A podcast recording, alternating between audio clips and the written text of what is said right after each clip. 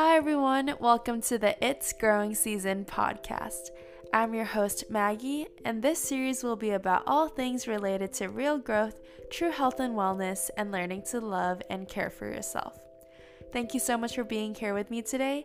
I hope this podcast inspires you to invest in yourself more and to never stop growing into the best version of you. So, without further ado, let's jump right into the show. Hi, everyone. Welcome back to the It's Growing Season podcast. Thank you so much for joining me today for episode 52, where I have a conversation with Julia Phoenix, who is a love and leadership coach who works with women who have early childhood trauma to create close and supportive relationships in adulthood. Julia also has experience working with women in recovery from disordered eating and eating disorders in this episode, we dive into the connection between relationships and eating disorders and how we can learn to set boundaries and ask for what is most supportive for us. We talk about how our relationships, whether it be with our partners, family members, or friends, can support people in recovery and how to deal with unsupportive partners. And speaking on boundaries, it was a very difficult thing for me to not post last week because I've been so consistent with posting weekly, but I recognized that I needed to set that boundary with myself and recognize that I was tired and I was overwhelmed with a lot of work. So, just not being too hard on yourself. And I find a lot of parallels with that in our relationships and with, you know, in eating disorders as well. So, this is just a beautiful reminder for me that everything's okay. I can be gentle with myself and we don't have to be so hard on ourselves all the time. So, yeah, I really hope you enjoy this episode. As usual, you can find all of Julia's links in the show notes below. And if you enjoy this episode, I would love if you could leave me a rating and review on Apple Podcasts. That would help me out a ton. So, yeah, I really hope you enjoy this episode. And without further ado, let's dive right into the show.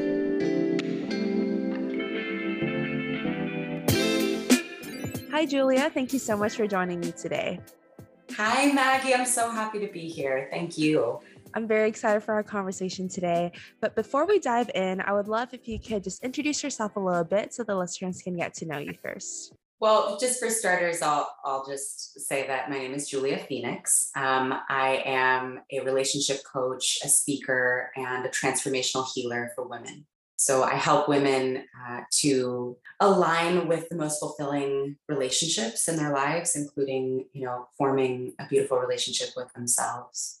And how did you get into the space of coaching and specifically working on like love and leadership? And also I understand that you work with women going through eating disorder recovery, right?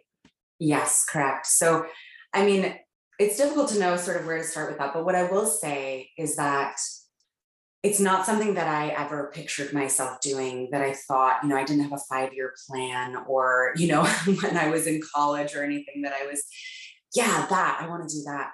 It was more so just something that developed really naturally based on my life experiences and uh, the situations and people that sort of uh, just fell into my lap and, and took on this sort of life of its own, felt a little bit bigger than me kind of a thing. So as it's happened, it sort of just feels like something that's materialized around me. a lot of people um, don't necessarily relate to that answer or, or, they don't feel that's maybe necessarily helpful to them if they're trying to get into a similar space. But it's really, I think, how a lot of us find the work that are really, really called to it.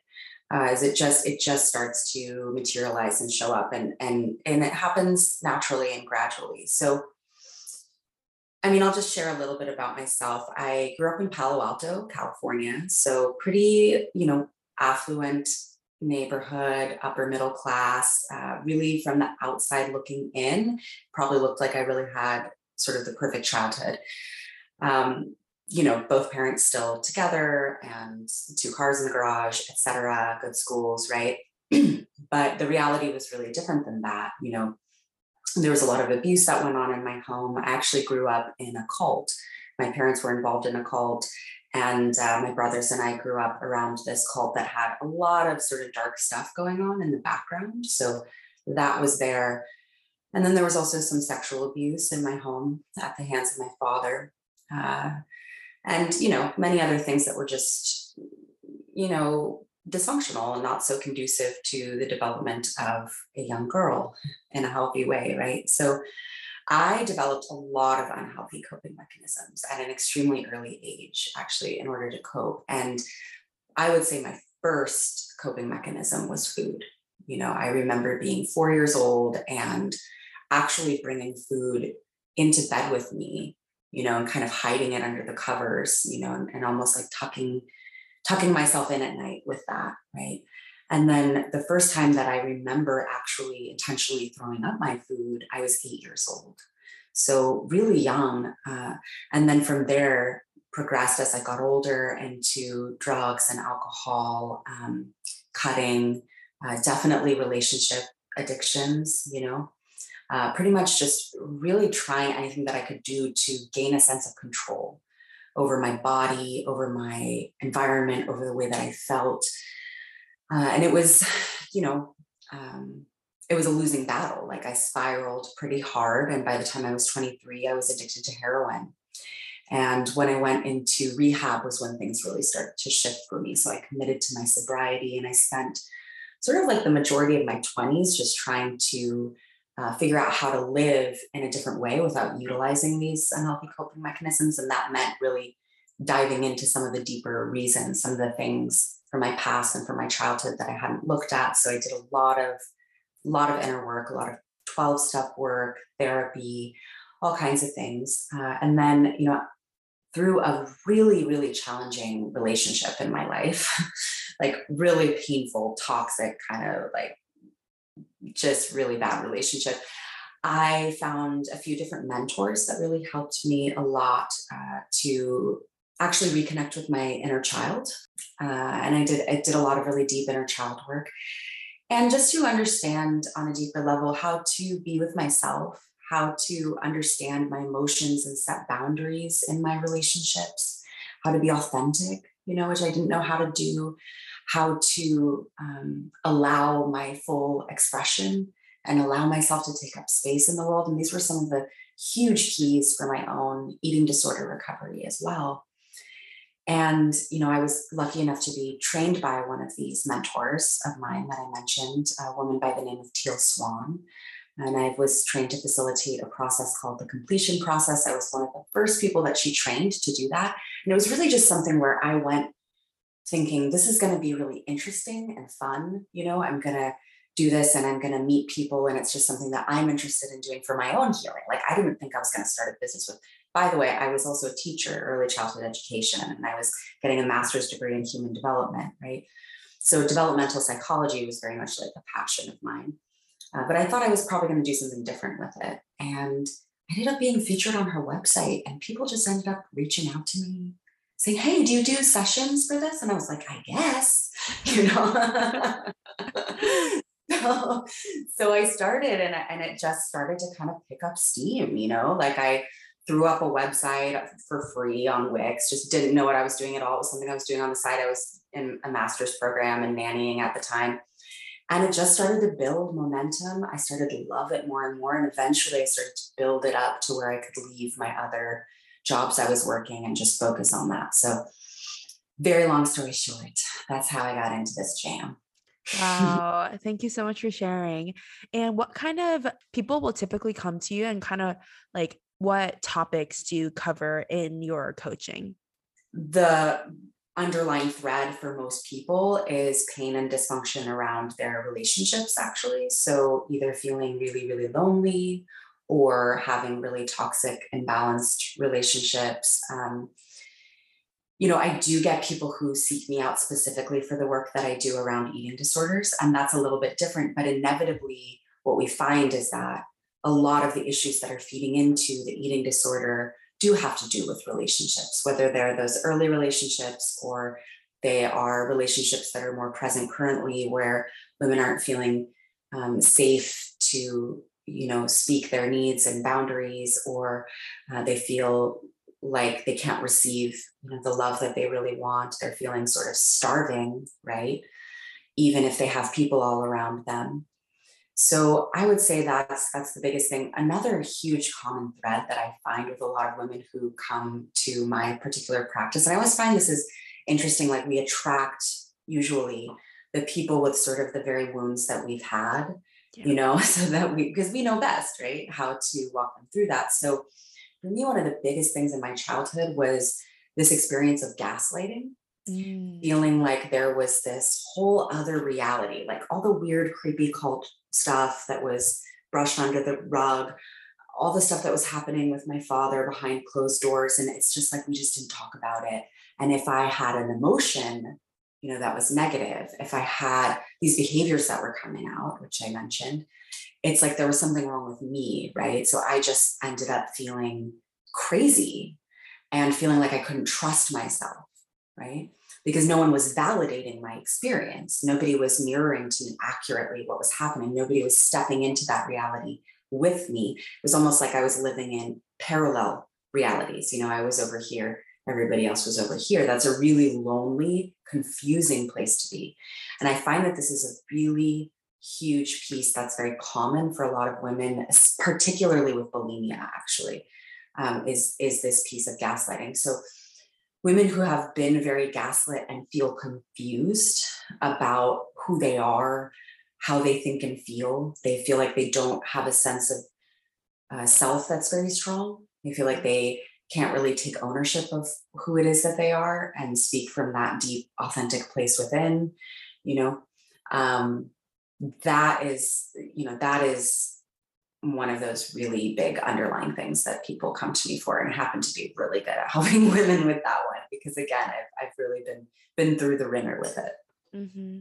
yeah it's so interesting how you know these coping mechanisms for relationships can turn into other problems that are just stemmed from you know not having healthy relationships growing up especially a lot of childhood trauma um yes.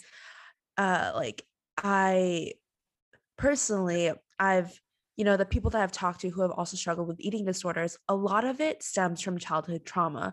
And I want to talk a little bit about the relationships, the relationship aspect of eating disorder recovery, or even when you're, you know, in the midst of your eating disorder, how can relationships affect your relationship with food? So, like relationships with your parents, your friends, especially like romantic relationships, how can that affect your relationship with food? Oh my gosh, I love that you're asking this question. Thank you so much, Maggie. I love this because it's so, so hugely important. And I don't find it's necessarily talked about enough. Um, it is, uh, it's everything, you know, when we begin to look for certain certain things we'll begin to find again and again that a lot of these triggers that sometimes we can't really find the roots for right? We're like why did i do that? Right? Why did i just go off onto that spiral of restricting or that binging or whatever? We'll find if we if we kind of rewind the tape a little bit there's something going on relationally.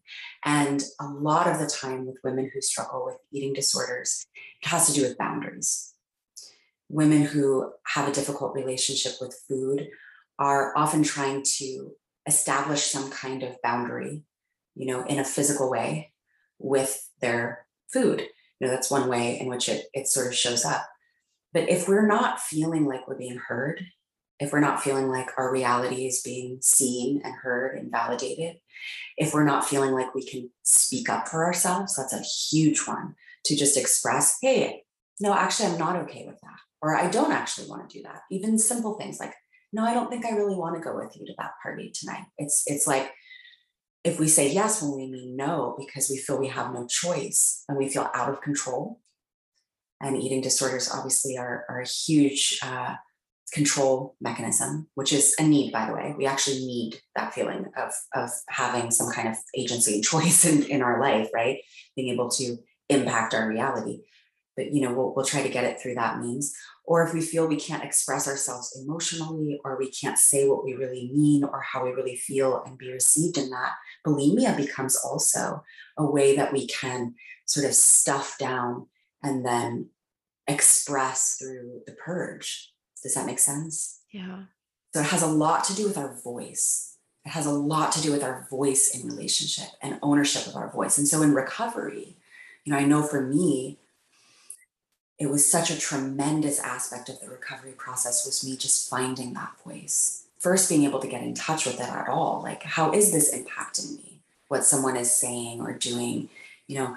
And then, secondly, how can I actually bring that to the surface, bring that to light? And what we find when you know when we work with women on that specific issue and, and make progress you know like if a woman for example who is bulimic begins to express boundaries even in a small way a small way. No i don't want to go to that restaurant. I want to go to this restaurant right? You'll see that there's like a, a sense of empowerment that comes up and comes through. And and a woman will actually see oh my god i actually have a voice that i can use that impacts my reality. I can get my needs met you know? And and also knowing that i don't have to choose either connection or my authentic self like i can have both and that's a huge huge aspect i think of the eating disorder recovery process Oh my gosh, this is so relevant to my life right now. Like you just saying this. You know how we planned for this episode? We planned to record this last week, but this, like what you're talking about now, is relevant to my life this week. So oh my gosh, I love it. So- I love it when this kind of stuff happens. It's just like perfect timing. Yeah. Wow. But um, yes, I was gonna say just adding on to what you were talking about, like authenticity part, food is something that we can control. And when we feel like we can't show up as our most authentic selves, actually, let me rephrase that.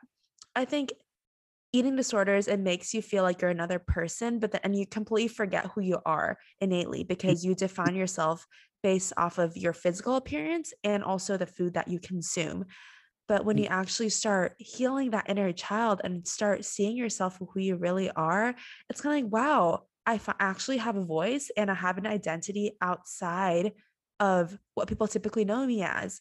Uh, I have an identity outside of my relationship with food, my relationship with exercise, and my relationship with my physical, like my outer appearance. And I think mm. that's so beautiful because you start realizing that you're so much more, you're so much you can expand and be such a like a much bigger person than shrinking yourself because you didn't feel like you had a voice. Yes i think this this metaphor of sort of taking up space is really um, appropriate you know to kind of use in in this case like there is this uh, there's sort of a terror i think that a lot of women feel around that.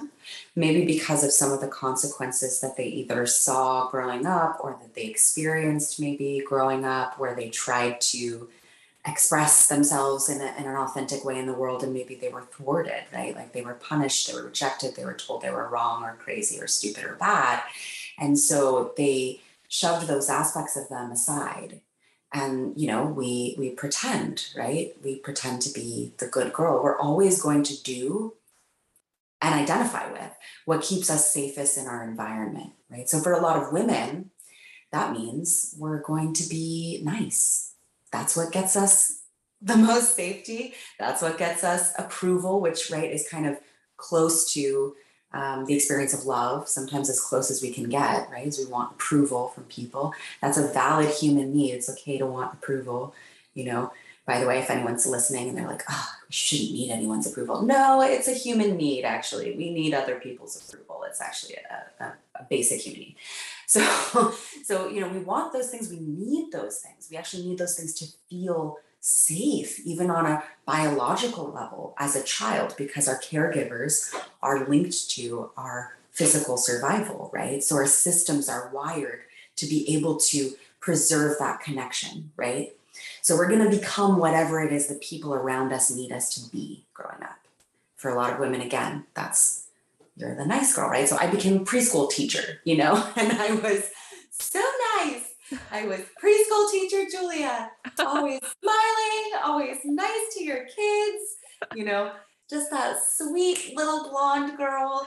And inside there was like this raging wild woman, right? And she would come out at night and just devour the refrigerator, right? And and just felt like this wild animal you know? And the the restriction had a lot to do with i feel like this uh this perfection and this control around this image that I was trying to portray and like forcing myself to sort of um yeah take up less space to be more acceptable to fit inside the box uh, to be able to control my physical space and also other people's perceptions of me somehow right? So it's kind of for me since i had I had the relationship between both the anorexia and the bulimia it was sort of like a dance between the two. You know like i would have a period of time where i was you know straight a student like you know highly type a perfectionist type of uh, type of a thing and then I would kind of go on these massive binges and, and just completely fly off the deep end, right? Um, both are symptomatic of not feeling connected to my authentic self and my authentic expression. So, yeah, and I, I think, you know, what I also want to share about this is that sometimes like if if someone is listening out there and, and is struggling with an eating disorder it may sound like a really vague sort of big amorphous thing to like just oh yeah just connect with my authenticity right? Like it's not something that happens overnight and it's not something that's really really easy to tap into because these programs run so deep. So you know what i would really recommend is just actually starting to get in touch a little bit more with the way that you feel and really doing some form of therapy with someone who can help create a safe space for you where you can start practicing expression of your truth in small incremental steps, right? In a safe container with a safe person. Because it's like, why are we not authentic with people? Because we don't feel safe. So we have to create that safety, that safe container um, to connect first to our own embodiment. Our body holds the truth of how we really feel and think, and connect with the emotions which live inside of our body and then create a space or, or you know allow for a space where we can begin to bring that forward bit by bit in a way that is uh, manageable but will help guide you towards that sort of outward flowering mm. and i guess a fear that could come up with tapping into your authentic self is what if the people around me don't like my authentic self what if people around me start falling away and then you start identifying with you with your eating disorder because that's what you perceive as the most likable by other people. So, how do you learn to cope with that if other people, you know, like, quote unquote, like a version of you more than who you truly are in the inside? Yeah, that's a really, really great question. And I think this is really a, a huge core of it, right? Because as I said, like we fear the loss of connection more than anything. And so it's another reason why we have to practice kind of sharing smaller things a little bit at a time, opening up in a safe container like a therapeutic container to sort of see that we can have this experience of somebody staying with us and not leaving us and not rejecting us or disconnecting from us when we express boundaries However, the truth is, is that, you know, we may lose people. I'm not going to sugarcoat that or gaslight anyone around that.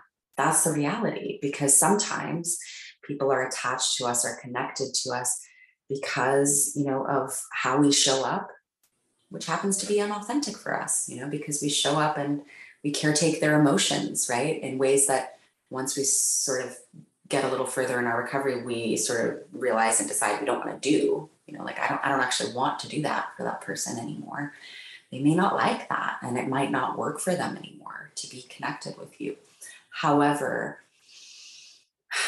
I think we come to a place where the inauthenticity becomes so painful that we're almost just willing to take that risk you know? I know that that's the way it was for for me. You're nodding your head so maybe was it like that for you too? Yeah. Yeah. Yeah because you start to recognize how painful that is how exhausting it is to pretend all the time how painful it is to be running around really disconnecting like disconnected from yourself you know? Um, how empty you feel and how lonely you feel again no matter how many people are around you. And so to me getting to that that point in time, it was kind of like I don't know if I can curse on your uh, on your oh, podcast. Go ahead. F it, yeah. So fuck it. It's like fuck it, man. Like what do I have to lose, right? And the truth is, you also have everything to gain, because if you lose someone because you express what's authentic and true for you, we've got to think about what it is you're we're really losing, right? Is that a connection with you? Is that an actual friendship? Or is that um, a relationship that you know is not actually based on a foundation of something real you know? And this is the way this is what i always share with my clients you know especially when they're going through that uncomfortable process of transition that we often go through right? Where we're kind of got one foot in the old world and one foot in the new world. And some some we're getting mixed reactions right for how we're starting to show up in the world. Um, you know, this is really how we align with those people who are compatible to us, yeah. those people who will receive us in our boundaries, and our authentic expression of our truth. And not only will they not push us away or not like it, um, they will really pull us closer, you know, because it's going to be, we're going to be expressing values that they align with from the get go, right? Mm. and we'll also probably align with people who are healthier and you know you know that they get to have their own boundaries too and want you to have boundaries inside of a relationship. Imagine that right? And once you start experiencing connections like that oh my god you will never want to go back. Like why? Why would you ever want to go back? Mm-hmm. right? yeah. Yeah that is so beautiful. And i'm just curious how romantic partners or even mm. friends can support a loved one in their recovery. And it's very difficult, especially if the partner or friend has no experience with eating disorders or their own recovery. But how can someone that, let's maybe let's split this into two questions. Let's say, mm. as someone who has never experienced this kind of stuff, how can you support someone who is healing? And also, as someone who too has experienced it how do you support another person who is going through the process that you've already gone through or are going through as well? Yeah that's that's those are both really beautiful questions. So speaking to the first one first you know i do think that it's helpful to educate oneself on you know what this actually is you know and to understand that you know it is a condition that is blameless. It's not this person's choice or their fault it's not their choice on a conscious level to be participating in it. It should be treated like, um, you know, I have type one diabetes, and I often will compare it and be like, it's it's literally the same thing. like I didn't choose to have type one diabetes, right? So that that sort of takes some of the um, the blame out that sometimes can can sneak its way in there or judgment because those are things that we really want to be mindful of if we're trying to support someone in recovery from an eating disorder because the truth is you know like we're already hard enough on ourselves. We're already in so much self-judgment and in often in many cases self-hatred that you know judgment or harshness or blame or criticism or pushing in any way we're not going to respond really favorably to that. Like what we actually need is a little bit of a softer approach, usually. And I would say the most healing thing that a partner or friends have ever done for me is just to be unconditionally present with me and to let me know that no matter if I have an eating disorder or not, whether I binge and purge or not, whether I'm this way or that way, right? They're going to love me just the same and they're still going to be here. Mm-hmm. That was what I needed. And it's actually the opposite of what I got in my family system, unfortunately. You know, my mother, I remember her banging on the door of the bathroom when I was throwing up and just yelling, like, you're so disgusting. Why do you do this? You know, just and then this kind of why are you doing this to us right why are why can't you stop obviously this is the type of thing that's not helpful it's really further damaging what i needed was for somebody to actually get into in the bathroom with me and sit down with me on the bathroom floor and say it's okay whether or not you choose to do this i'm here with you that's the power of actual connection to heal. Wow. I love that perspective. Typically, when I think about boundaries, I think about what I don't want and telling people what I don't want, right? But what you're saying is it's okay and it's also very important to tell people what you actually do need, like what you need to receive in that moment. It's just as important. Absolutely. So like for for the person in recovery, it's it's really important to be able to say like I recognize that you're trying to help and uh, this is a way that you could help me better you know right um, and, and to kind of offer those suggestions and that input I think also all of that said, you know, even though that's that's such a powerful piece, and I will always remember. Actually, just before I go on to this next thing, I'll always remember one of the most impactful things in my recovery during my very last relapse that I ever had was my best friend uh, calling me up on the phone, and I was crying, and I told her that I was about to purge and she said, I always like, I well up with tears every time I say, say this, but she said that she would come over and hold my hair back for me. and I think like that's really an unconventional way to approach it, right? That's not something people normally would think to say or something that we normally hear. But what that was saying to me was that she didn't feel this like she didn't feel like I was as disgusting as I felt I was, right? She didn't feel like that action was worthy of this rejection. She actually wanted to just be there with me. And it was okay for me to be suffering in that way or to be struggling in that way.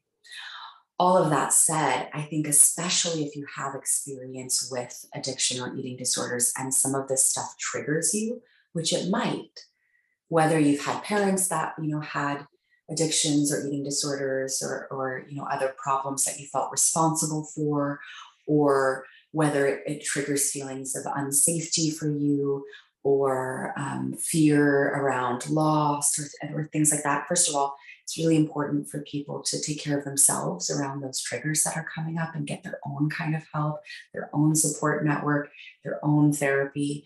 Uh, and then also setting loving boundaries, expressing loving boundaries in a way that, you know, is not shaming or punishing to the person, but in a way that you also get to take up space in that connection. So I'm saying offering that unconditional presence, provided that it feels okay for you to do so. Otherwise, it's not going to work anyway, right? yeah. So this requires a lot of communication. It requires a lot of communication around what's happening beneath the surface, you know, and, and how we're both feeling and what we're both needing, you know. Just to also avoid triggering one another because you're both going through this process and you don't want to accidentally make it harder for the other person, right? It has to be a supportive journey. Exactly. Yeah. And I also my I started tearing up when you were talking about your friend because it mm-hmm. made me think about the people that have been so supportive on my journey and it truly made me reflect on how important loving relationships are, especially when you're healing, because you recognize that you don't have to do it alone. And yes. eating disorders are so isolating. You think that, oh my gosh, it's only me. Like, why is no one else obsessed with food? Like, this is, I'm the only person going through this. But then you realize that you don't have to go through it alone and you can ask for help you can set boundaries, but you can also receive love and support from the people around you who do just want for you to get better.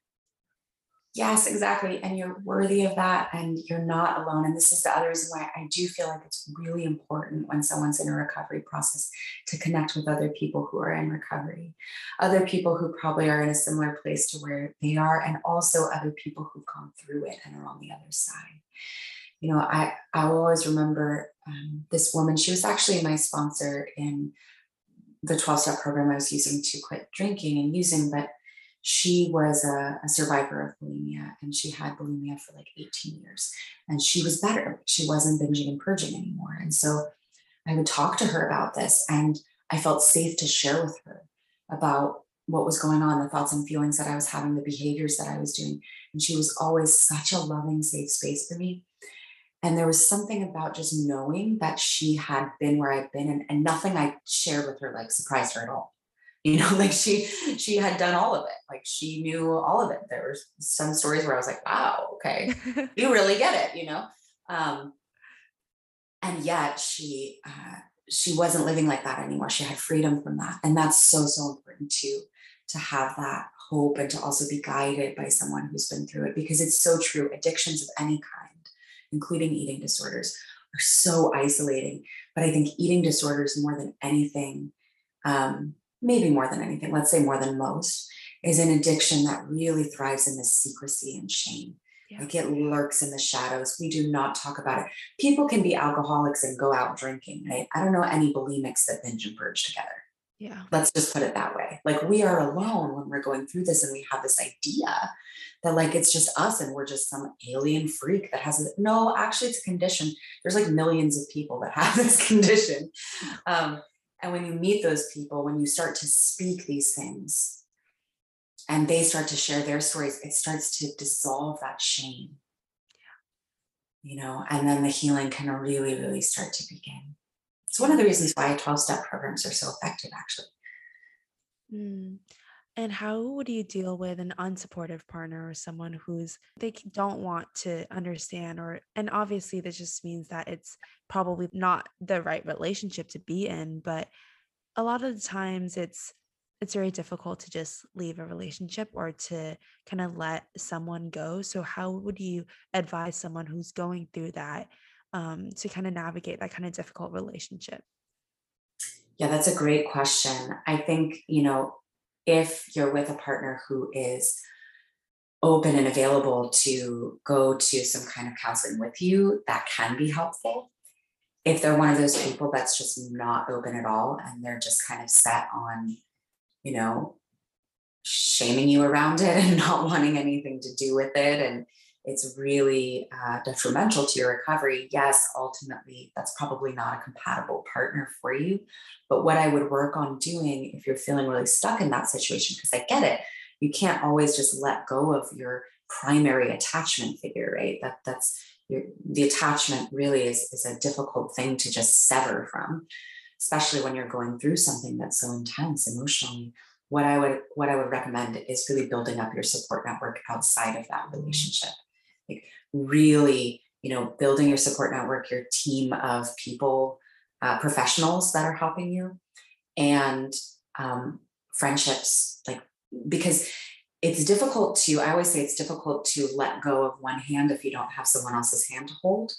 And it doesn't have to be i'm not talking about like dancing from partner to partner. I'm talking about it can't be that you're letting go of someone this this massively important figure in your life and then you're just alone yeah. Like that's not going to work, right? So we need a supportive network of people who actually are meeting those needs, who do want to show up in supportive ways, really leaning on them and knowing that they're there before we can start to make plans to, you know, to leave that relationship.